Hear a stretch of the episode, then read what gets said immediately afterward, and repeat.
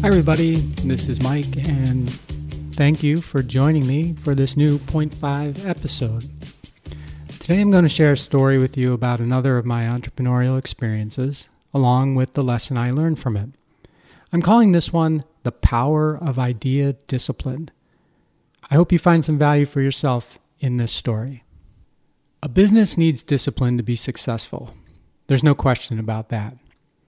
Without the discipline to stick to a plan, identify and replicate the things that work, and stay on task in a world that seems to be designed to blow you off course, a business can seem like a tail wagging the dog kind of venture, difficult to manage and impossible to control. Being an entrepreneur requires discipline as well. That doesn't mean that the entrepreneur has to be disciplined personally. That's too much to ask for many of us. Often, it's the entrepreneur's lack of personal discipline that results in the most significant, creative, and profitable ideas and advancements for the business. It can be their secret sauce and their most valuable and necessary contribution to the business and its success. If you happen to be an undisciplined entrepreneur or visionary, embrace that gift. Then hire someone disciplined to help you run the business as quickly as possible. Your business and your happiness will thank you for that decision.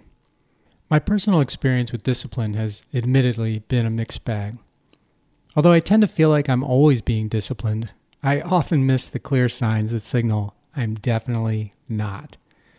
For example, I have an ability to process a lot of ideas at the same time or in quick succession, or at least that's what I've been told. And I also have a desire to act on what I think are my good ideas, even if they're unproven, not sufficiently thought out or well articulated, too much too fast, or otherwise not ready for prime time, a phrase that my Vistage chair, George, often uses. My excitement about my undisciplined ideas can look like a shiny object obsession to people I work with, or like a dog reacting to the word squirrel, like you see in the cartoons. And that can result in me creating messes and clouds of dust, like the Pigpen character in the Charlie Brown cartoon, if you remember that. And those messes need to be cleaned up when I go away or when I move on to the next big idea. That's no fun for anyone. And I'm not alone. Undisciplined entrepreneurs are usually that way on purpose, not because of purpose. Their companies usually lack a planning and goal setting process that keeps things and people on track toward common goals.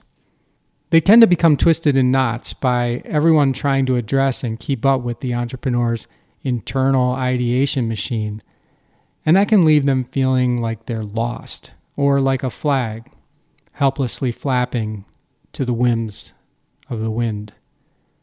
They want to please, they want to do a good job. They want to keep up. But at the same time, they all want to say to the entrepreneur, Stop! You're killing us. I can't even begin to quantify the number of unnecessary messes I made before I finally got the message that while what I was doing may have felt great to me, it was causing chaos and uncertainty throughout my team. I realized that I needed to discipline my thinking before blabbing about how great of an idea I just had to everyone. I needed a structure, some way to filter and prioritize my ideas. I needed real discipline.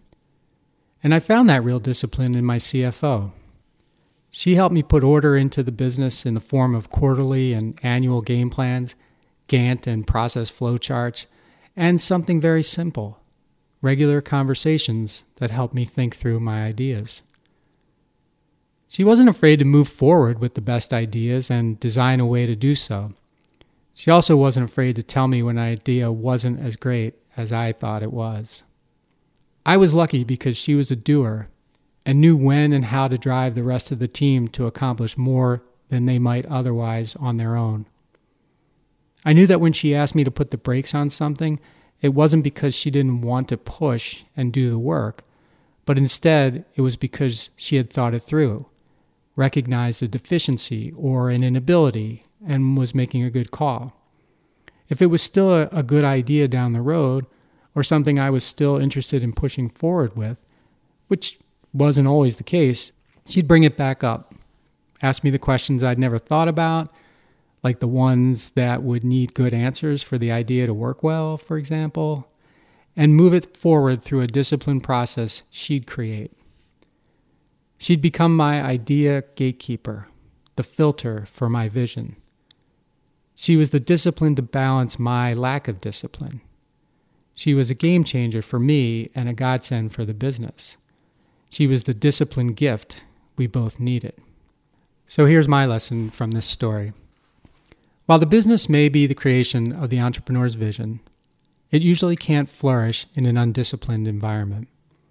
If you're an undisciplined entrepreneur, the kind whose mind never stops and can't always see the messes he or she is leaving behind, like I often couldn't, consider adding discipline to your business, whether it be in the form of strong process, strong people, or both, as quickly as you can. Give your team the permission to hold you accountable to your ideas and make them responsible for putting your ideas into a reasonable queue and managing them through an equally reasonable process. Remember, ideas, they say, are a dime a dozen. The good ones last and become most powerful not because of how they were conceived, but by how well they were implemented. So, what's your lesson from this story? Thanks for listening to this episode of the How'd It Happen podcast, where we believe that success doesn't happen unless you make it happen. You can subscribe to the podcast on Apple Podcast, Google Podcast, Stitcher, or wherever you like to listen. And while you're there, please rate it and leave a comment as well. I'd love to hear your thoughts about the show, ideas for future guests, or whatever you'd like to share. And of course, you can always find me at mikemalatesta.com. See you next time. Thanks again for listening to the How'd It Happen podcast.